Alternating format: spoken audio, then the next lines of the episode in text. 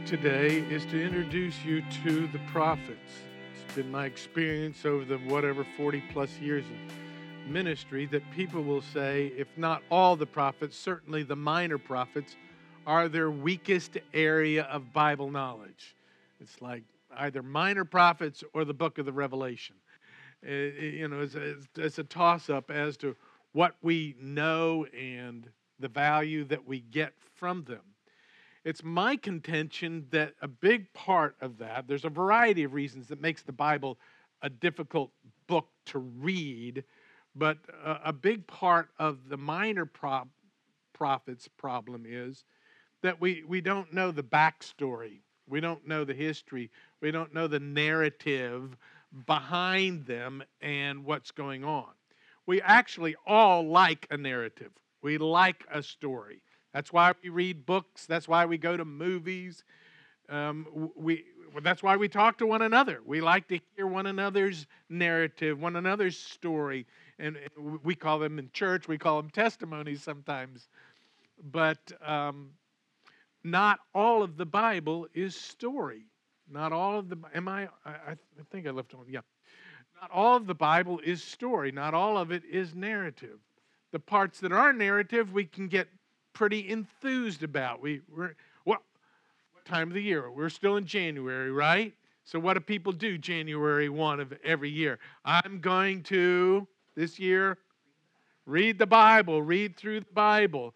And we get through January with, with maybe Genesis and maybe some of Exodus. And, and then, oh my, we get halfway through February and we're into Leviticus and it's like all these laws and things and boring and it dies because where's the story?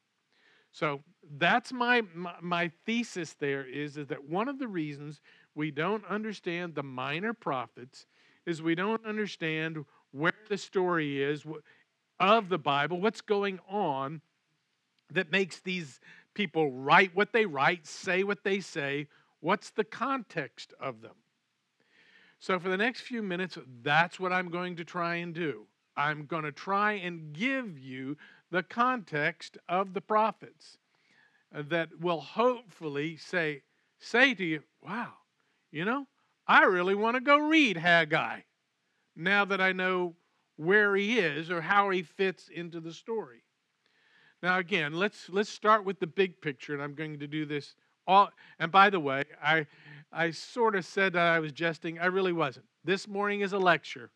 This morning is not an interaction. I may ask questions, but most of the time, just like a lot of the teachers, they're rhetorical. They're not really intended to make you ask any. I mean, if it's yes or no, you can, uh, or whatever. But we're going to move pretty quickly this morning, and I hope that that's a, a, a value to you. Let's start with the big picture the whole Genesis to Revelation thing. Um, how much history, how much human history is from the G in Genesis to the N in Revelation? How much human history? Oh, I know. You're, you're, you're like theologians. You're going to say, oh, well, it was eternity past to eternity future. So all of time is there. And, and theologically, that is correct. You're right. But I'm talking about the human history that is recorded, that is retained within the beginning of Genesis and the end of Revelation. So, how much human history is there? All of it. Yeah, all of it. That's very good. That didn't work. Yeah. and, you know, 6,000 is a, is, a, is a reasonable number. Um, you know, some people put it less, some people put it more. Scholars debate about it. That's not the intention of this time together. This time is to kind of piece together some framework that you're going to remember. So, for the purpose of just this, I'm going to use 4,500 years of human history.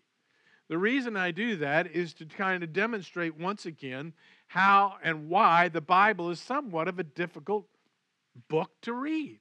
I mean, if I were to say 4,500 years of history and it's divided between the Old Testament and the New Testament, our minds almost logically just kick right into okay, well, if it's divided into two parts, then there's half of it here and half of it there.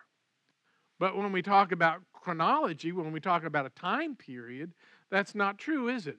In fact, if I were to say, take this chair right here, I'm going to use these six chairs. If I said, okay, uh, let's see, let me see where you are.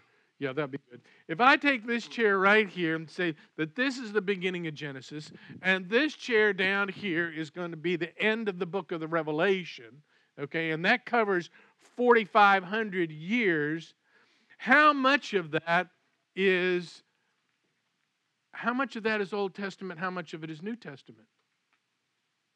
You see, the, uh, in, in my illustration, I would say to you that 4,000 years is the Old Testament.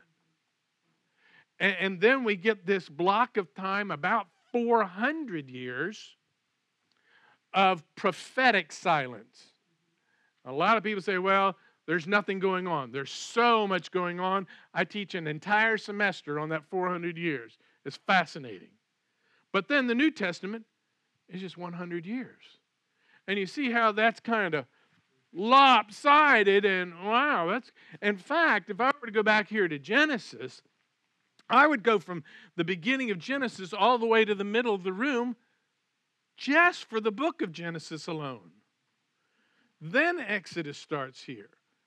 Now, now we like that story. See if you can stay with me as I try and describe another issue of what makes the Bible somewhat challenging to read.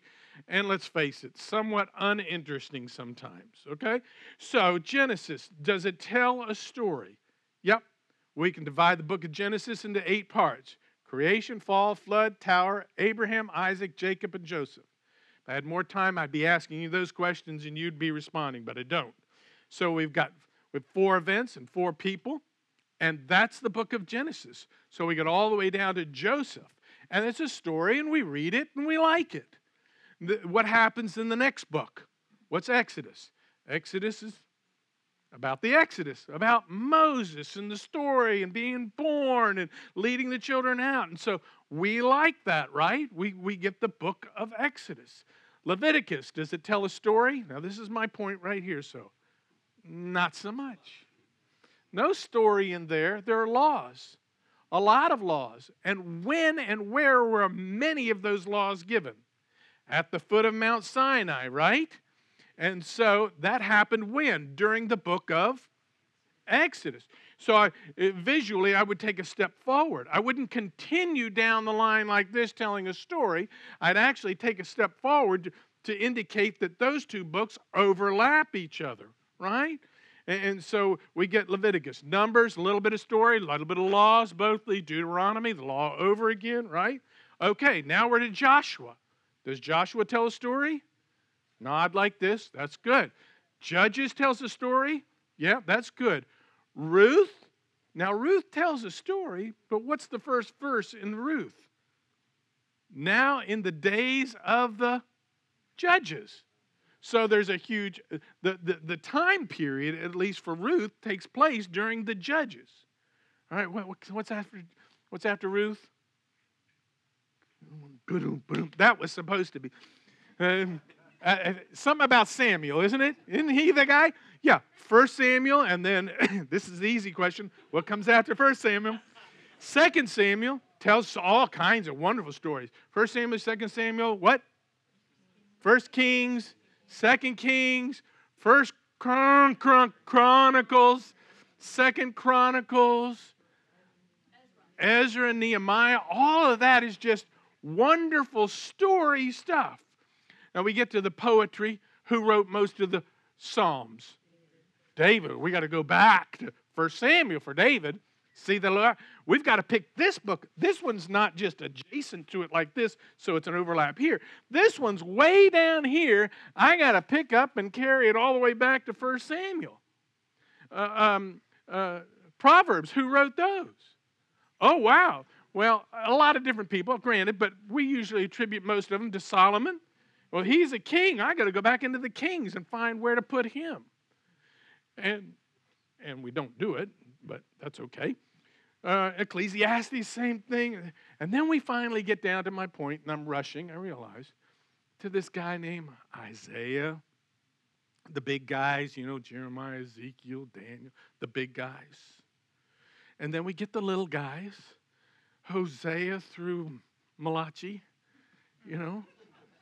And, and they're like, this many books down here, and we got to pick them all up and bring them back here, starting with, you know, Samuel's and Kings and Chronicles and Ezra's and Nehemiah, and we got to stick them into the story to figure out what in the world's going on. And guess what? We don't do it. We're worn out. We don't know how to do it. And I'm not trying to be condescending. It's just, it is. It's, it's a lot of work. I don't read in the midst of Ezekiel or Daniel the historical context of where he is and what he's talking about enough for me to go, oh, that's really cool. So, yeah, I, I follow that. I mean, it's just, in the end of the day, yeah, when's the, tell me, when's the last time you had your quiet time in Nahum? You know, we, we don't do that. That's what I'm trying to unpack for you. I've given you a couple of maps, I've given you a couple of my charts. The chart, the first one we're not going to talk at all about, but it's the divide. So you can see at the top, I want to just teach you how to read these charts. At the top, you have the kings of Israel in this first block, the one that's got the V like that. And, and so you see, Saul, David, and Solomon were all kings, and the block is together of the United Kingdom.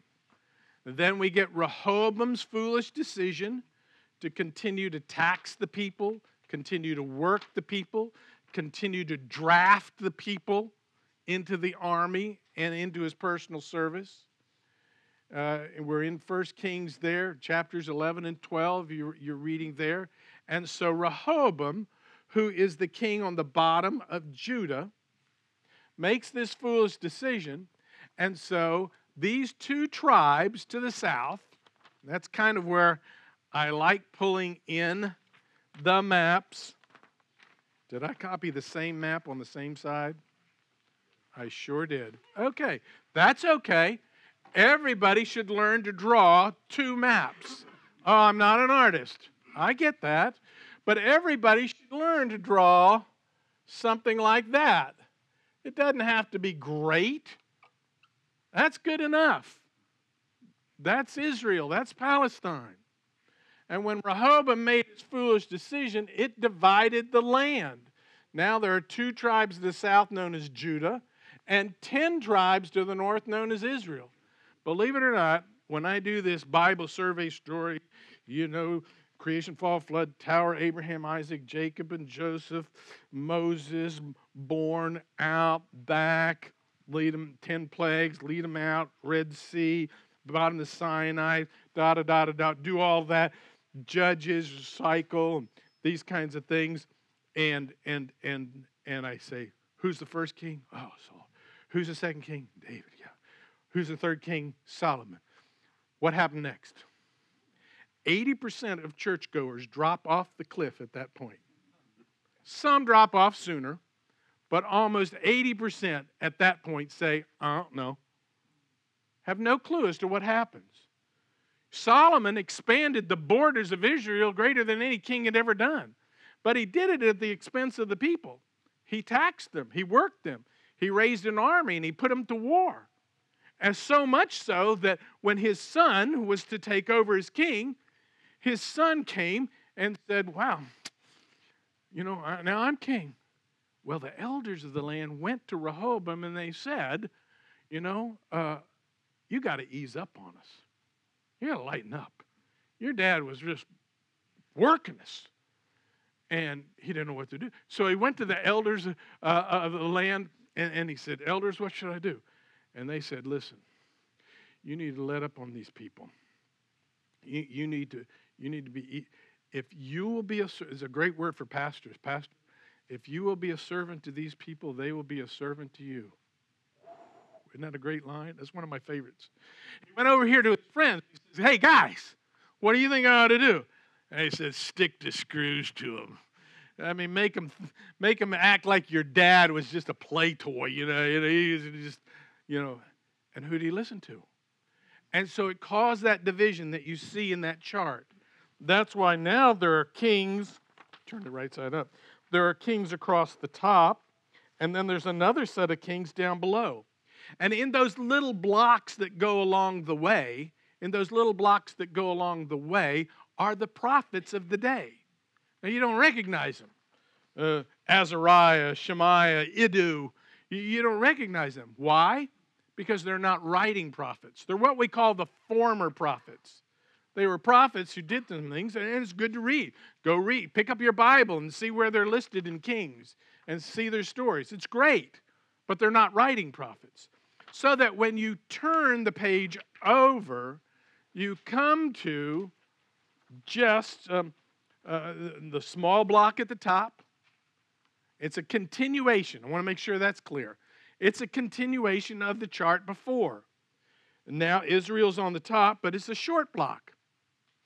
And Judah is on the bottom, and it's a much longer block. And you begin to recognize some of those names that are there, at least of the prophets, like Amos, like Hosea, like Jonah, not spelled correctly. Right? You, you see that. Uh, so, what I'm trying to do at this juncture right now is teach you so that you can use it later on how to use this chart. The kings are across the top. So, remember, I'm over here. Ooh, I put a mark on that chair. Not the first time in 24 hours. That's the story of another day. Um, I'm over here in the Kings talking about the Kings, and I'm in the Chronicles talking about the Kings. So the Kings and the Chronicles overlap a lot, but they're talking about the Kings. So when I look at the top of that block and I see Jeroboam, Zechariah, Shallum, Menachem, those names across there, I'm talking about the kings. So, in other words, that's the story. When I'm in the blocks in the face of the block, that's the prophet. So that you can actually look right up and see where that prophet is during that time. Now, in order for us to piece it together, we have to piece together what, what's going on. And that's what happens in the middle of the two blocks. That's what happens in the middle of the two blocks, and that's what happens with your, your other map that I am going to see if I can erase this one and show you the other map that I think that you can draw, but it is harder. And I do something like this. I go like this, I go boom, boom, boom, like that. I do a little something like that. I come over here, do something like that. This is a little bit smaller, and that's my map. Now, if you don't know what that is, that's just the Mesopotamian, Tigris, Euphrates, uh, Sea of Galilee, Dead Sea, Mediterranean Sea. And it's, it's just simple like that. But now, this is the ABCs of understanding the kings and the prophets. The ABCs. It is simplistic and it is oversimplistic. After you get the basic framework of the ABCs, then I start telling you where I lied. Or, you know, where I begin to get a little bit more specific. Well, it's not exactly that, it's this. Nonetheless, the prophets can be divided by these three crisis periods. And when you have three boundaries, you have four categories. When you have three boundaries, if you have the full boundary, you have four categories. You see that? And so it reduces it to the four categories of prophets according to when they ministered, when they prophesied, when they wrote. So, the first boundary, the first category, starts up here with a particular city that you know of from a prophetic book. But we start with A, with the Assyrian crisis. The Assyrians. The Assyrians were in control of Mesopotamia and the Mediterranean of this area uh, during the uh, 700s, 800s, and um, and they controlled the entire area and they were putting pressure down here on Israel. to control it as well. I want to insert something that's a little bit too much detail, but right here in this region, we know of today as Syria, the Bible calls Aram. Aram. If you've been reading your Bible ever, you'll see that. Aram, or the Arameans, not the Armenians, not Arminius, but Aram. The reason I want to bring that up is because during the Assyrian crisis, and don't forget, during this period, Israel is divided. During this period, Assyria wants to come down and attack. Well, what Israel does, and you say, oh, I'm getting a little bored with this history. Watch. What Israel does is they go to the king of Aram and they say, Join with us and let's both fight against the Assyrians. Well, yeah, I don't know that's going to work. I don't know whether we're big enough and strong enough. Hey, if we had the help of Judah, we might be able to pull this thing off. We might be able to defeat or at least hold off the Assyrians. So, Syria and Israel got together to try and convince Judah to join them. And guess what Judah said? Nah, not going to do it. And so, what they did, what Rezin and Pekah did, the kings of Syria or Aram and Israel did, they said, well, we'll just attack you and we'll take the resources that we need. We'll take the men and all that you have, and the, you know, if you won't voluntarily sign up, we'll take them.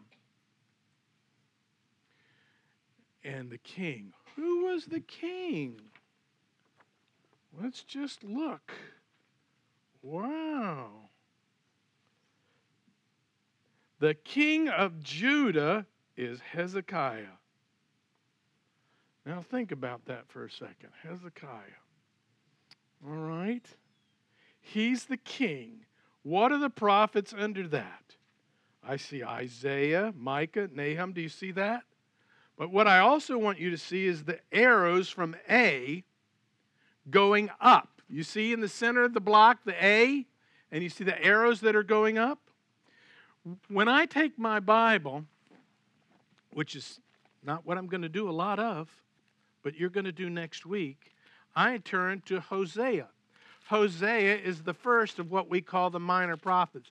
By the way, they wouldn't appreciate that name. But anyway, and I read the word of the Lord which came to Hosea, the son of Beeri, during the days of Uzziah, Jotham, Ahaz, and Hezekiah, kings of Israel. I read in the first verse, and I also read in the days of Jeroboam, the son of Joash. Now, that's the only king that he mentions in Israel. But take a look once again at your chart and see how long the block of Hosea is. You see? Why is it long? Because when I look down below, I see the kings of Judah Uzziah, Jotham, Ahaz, and Hezekiah.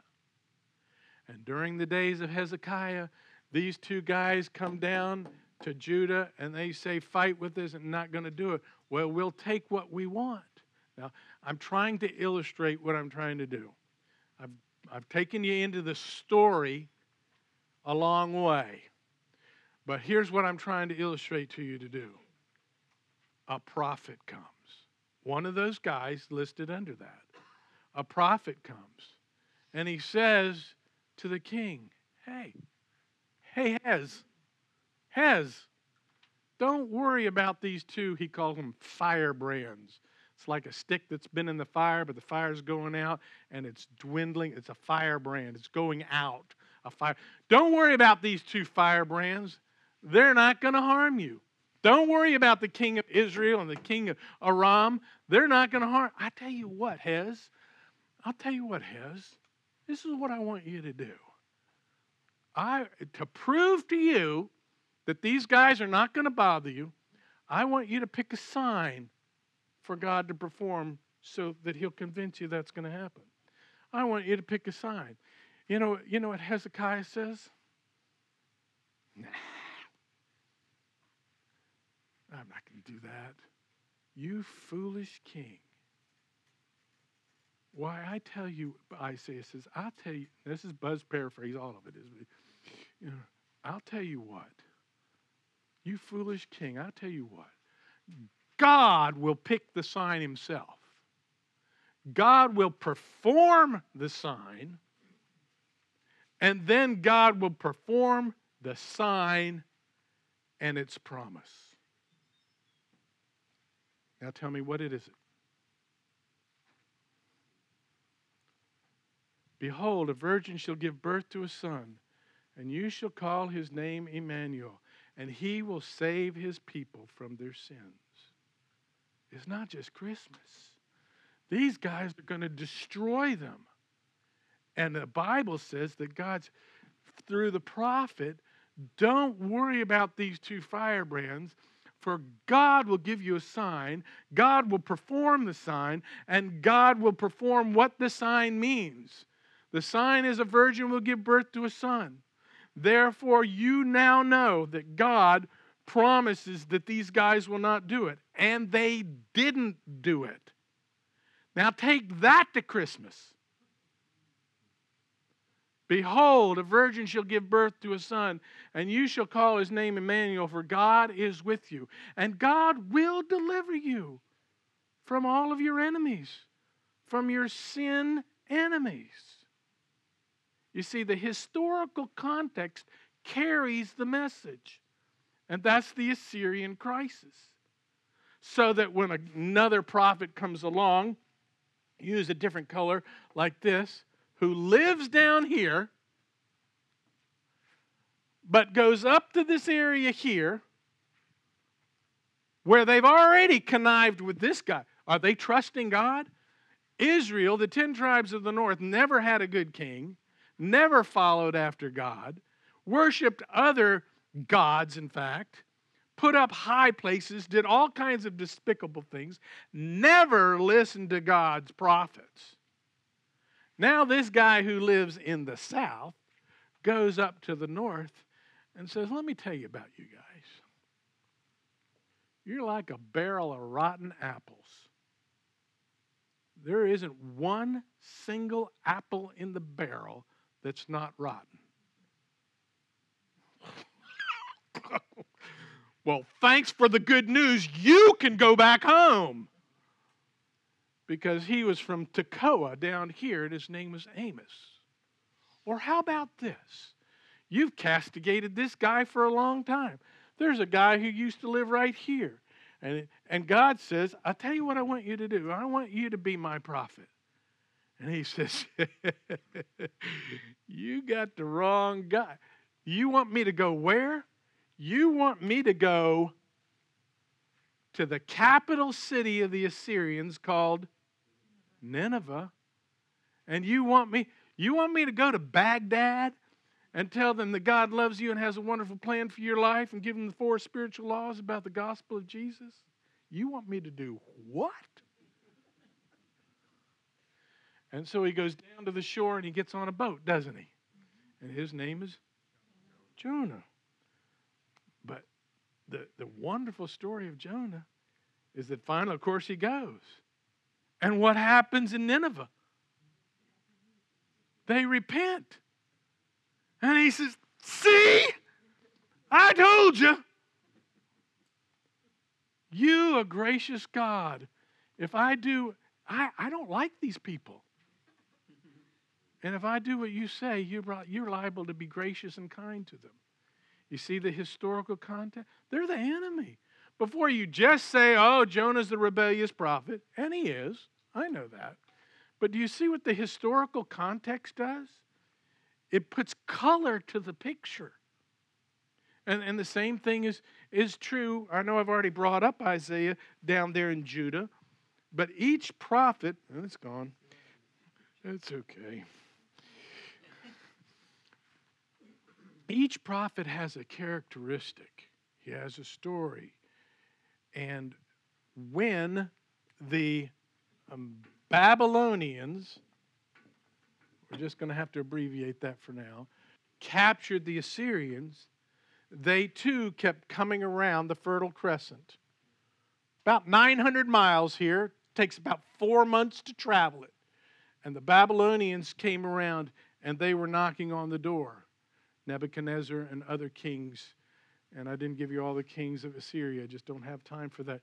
But they were coming and uh, they were attacking. So when we get a guy like Isaiah, it's not, it's not a, um, a part of the chart that's missing. Look at the name Isaiah. Do you see that the block is not completed? That the right side of the block is not there?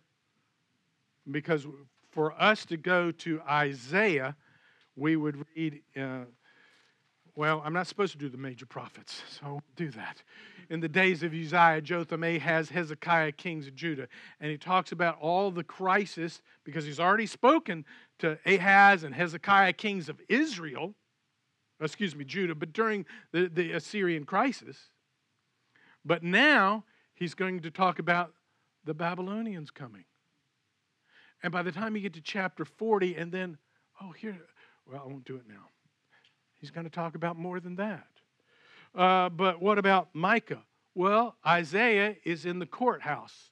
Isaiah is in the palace. He's with the king. Where's Micah? The Bible says that Micah is from Moresheth. Anybody know where Moresheth is? Exactly.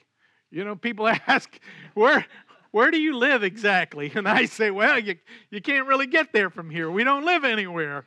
You know, uh, someplace called Pioneer. Say, where's that? Well, there's a shell station there.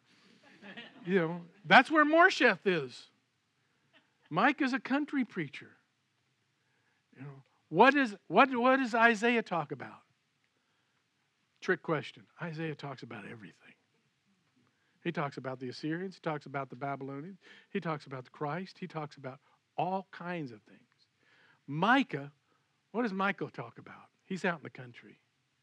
He says, Let me tell you about, let me tell you, in the midst of these crises and the Assyrians and the Babylonians coming, let me tell you what.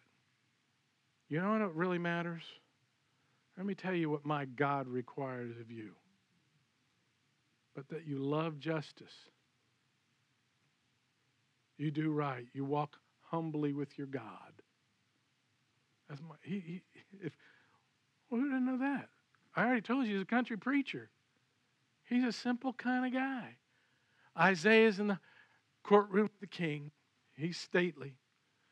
Mike is out there in the country just telling people it's all God requires. Just you don't really need to know it. You know, you know what? You don't need to go to seminary. I mean, it's good to go to seminary. I've been to seminary. I love. It. But you know, Mike, Mike is like, you don't need that. In the midst of all this challenge, need to walk humbly with God, love people, do justice. Nahum. Oh, what about Nahum? In the midst of this challenging thing going on. You see where Nahum is? If you kind of look at it real critically, Nahum is like right there at the last arrow going up to Israel, where the jagged line is and it's coming across there. You know, Nahum, what's Nahum about? Vengeance, vengeance, vengeance is mine, says the Lord. Whose vengeance on who? God's vengeance. God's vengeance on who? This is huge histor- This is huge theologically.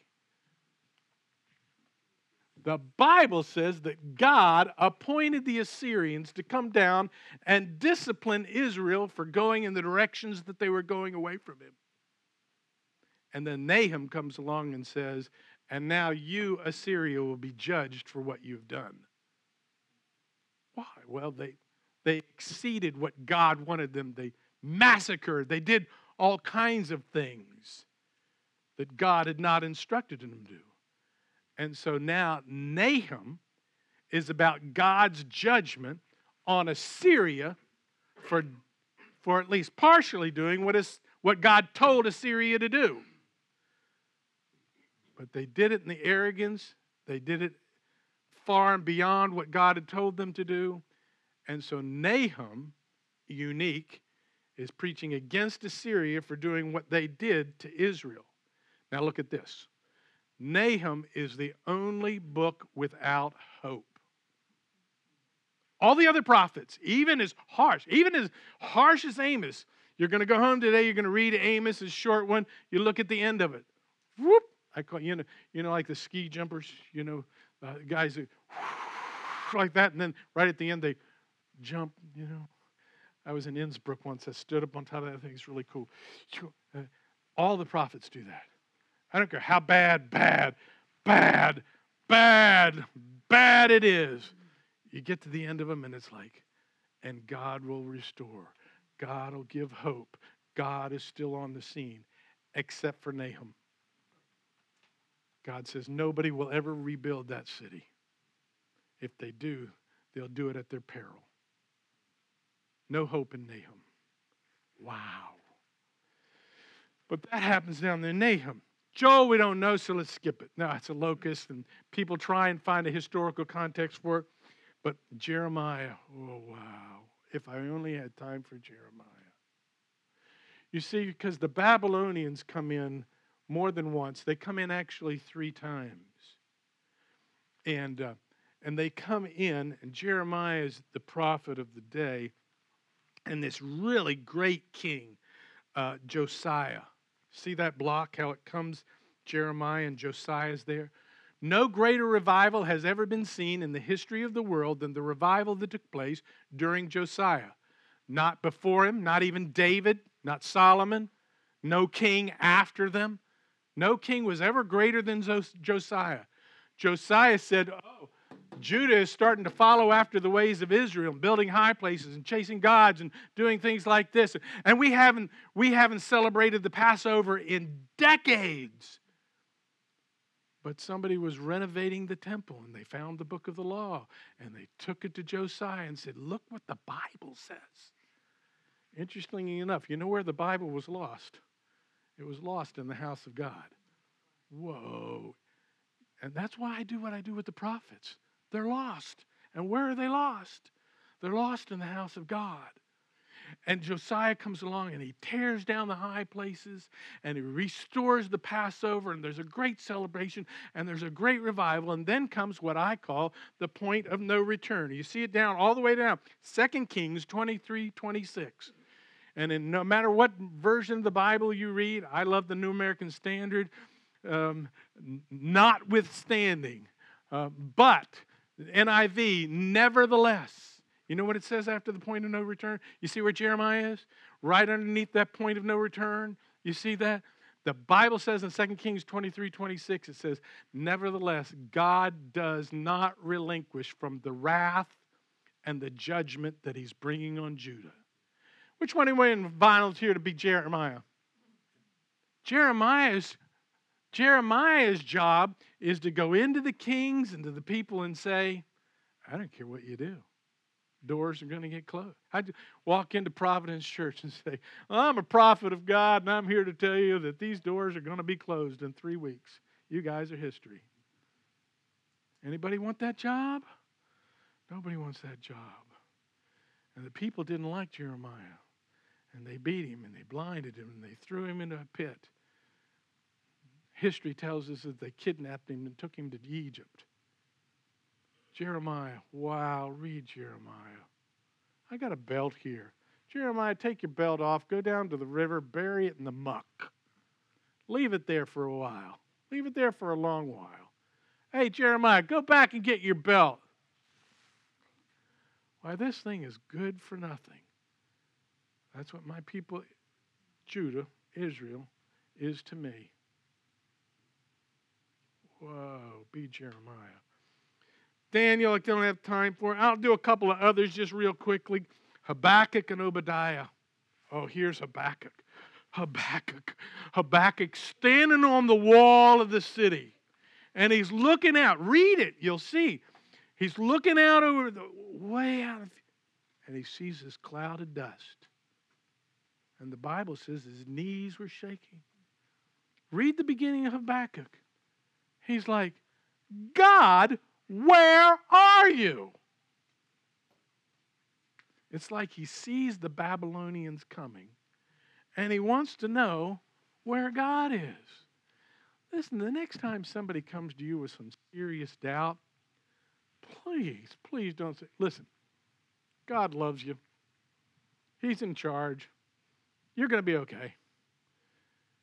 There are some serious indications of people in the Bible with some serious, way down in the pit, doubts about where God is and what God is doing.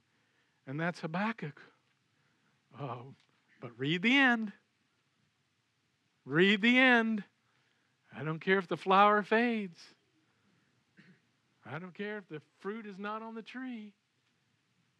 Read the end. See what happened to Habakkuk.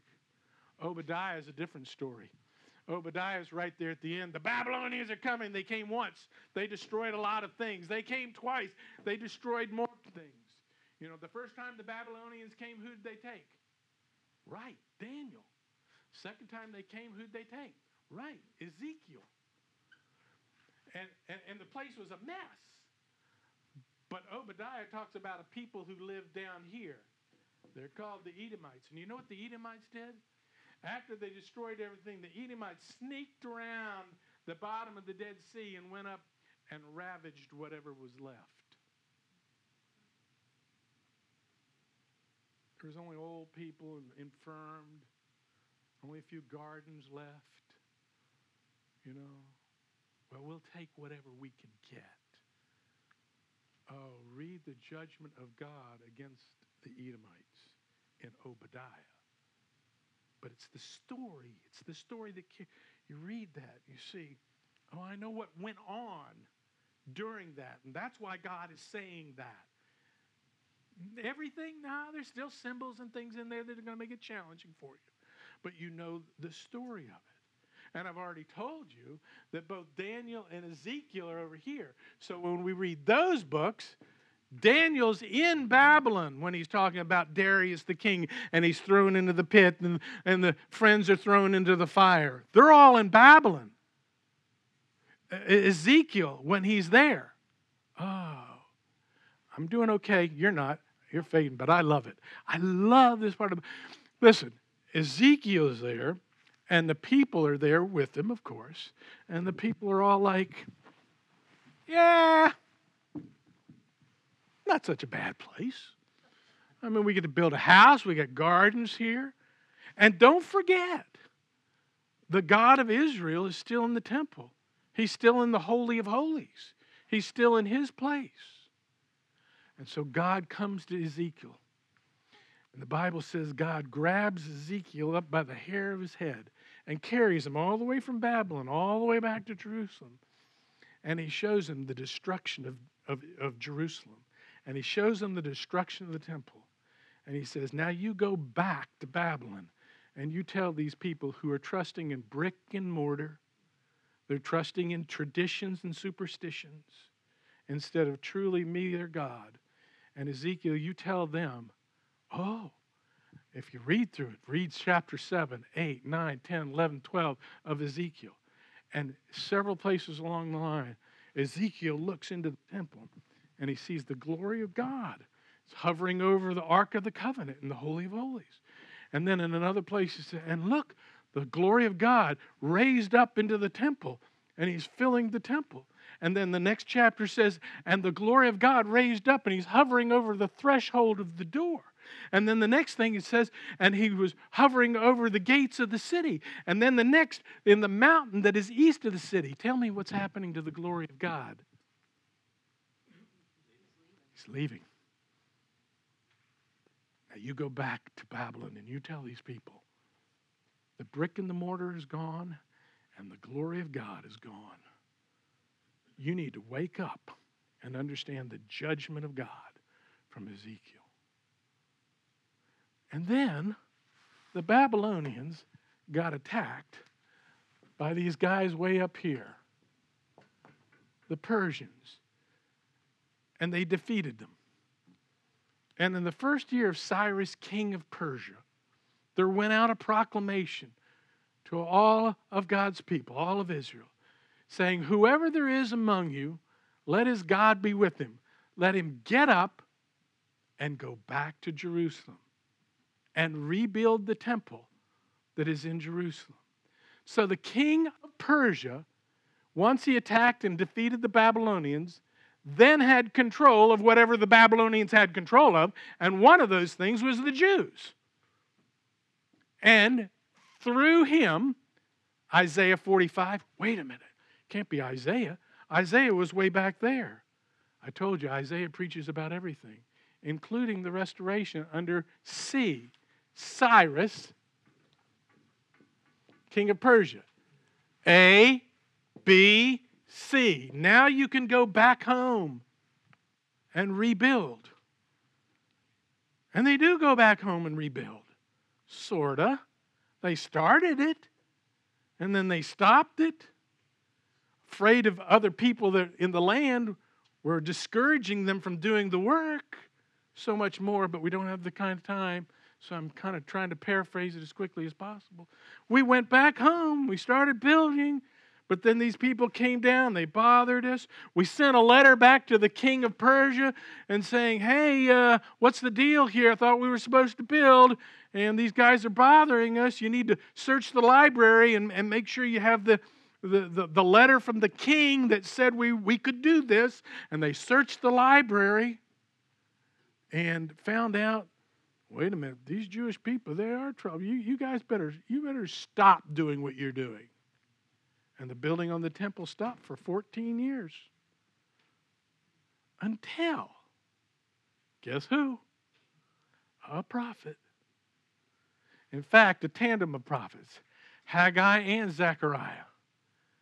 And Haggai comes along and he says, So let me ask you people. You've been back here in the land, God restored you, you're no longer prisoners. Started to build, you stopped to build. But you go out and you work every day, don't you? And, and you make money, don't you? But let me tell you what, you don't prosper. Have you ever noticed that? You're working really, really hard, you're not getting anywhere. That's because you're taking your money and you're putting them in, in, in pants with holes in them. Way of God saying your money's just going right on through. And let me tell you something, Haggai says. The gold is mine and the silver is mine, says the Lord. You dwell in your panel houses while the house of the Lord lies desolate. Now get off of your backside and get back to work. And in tandem, Zechariah comes along, and these people are really worried because they're still being bothered. In fact, the people who were bothering before, when they started again, they bothered him again. And they didn't know what to do.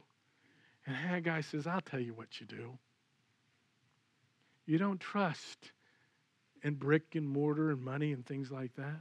For it's not by power, nor by might, but by my spirit, declares the Lord of hosts. And I ask people, what are you talking about? Not by might, nor by power, but by my spirit. What?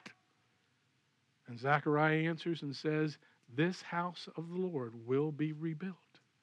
The prophet shows up in the restoration under Cyrus and says, Get off your backside. It belongs to God. And don't think you're doing it yourself. It's the Spirit of God. Incredible pictures in Zechariah that would just go boom if I had time to do them. And then Malachi. Probably 25, 30 years later, temple's built. It's not built like it used to be why I add Ezra and Nehemiah there. The wall gets built under Nehemiah, the temple gets built under Ezra. There's a lot of the story in those two books that carry, carry the day. But I have time for it. I have a whole 10 week series on Ezra alone. But then there's Malachi. Will a man rob God? Me? Will a man leave the wife of his youth? Tell me what Israel, what Judah is doing. with all that you've heard this morning, what is Israel doing? Uh, under Ezra, they started marrying the people of the land. Now, by the time we get 25, 30 years later to Malachi, what is Israel doing? No! You've got to be kidding me. You're doing the same thing again that got us into trouble in the first place. I cannot believe it. Do you not know anything of the history of your people? You're doing the same thing over again. That's Malachi. I hope that you see that there is a rich treasure in the minor prophets. And it can be unpacked simply by the ABCs. Because we have four categories of prophets. We have prophets who prophesied to or during the Assyrian crisis. We have prophets who prophesied to Judah before the Babylonian captivity. We have prophets that prophesied to Judah in captivity. And we have prophets that prophesied to Judah after the captivity. Four categories. This guy who's after is going to be different than this guy who prophesied to Israel. But once you know this basic framework, and, and we've only taken 45 minutes here to try and introduce that to you. There's much more to learn, and if you like history, which many people do, it's rich with it. It carries the story. It carries the story, and it carries God's message. So you have these four categories that when you know, oh, okay, so it's Jonah, Hosea, and uh, Amos who were Assyrian crisis prophets. And, and then we have about eight, nine of prophets that are Judah before the captivity. How many in captivity? Just two prophets in captivity, right? Daniel and Ezekiel. And then after captivity, in the restoration, we have three more. And their messages are going to be coordinated with the time period in which they live. And their message meshed with it. So I hope that you'll read them. I hope you'll look forward. Bob's going to begin with Hosea. Fantastic stuff because you're going to see the spiritual condition of Israel and why it is that God appoints Assyria to come down and judge them. Let's pray. Father, I thank you for your word. I thank you Spirit of the living God that always makes us enthused about knowing you through your word. And I pray that you'd use this time to open these pages of the Bible for us, that we may know you and walk with you. In Jesus' name, amen.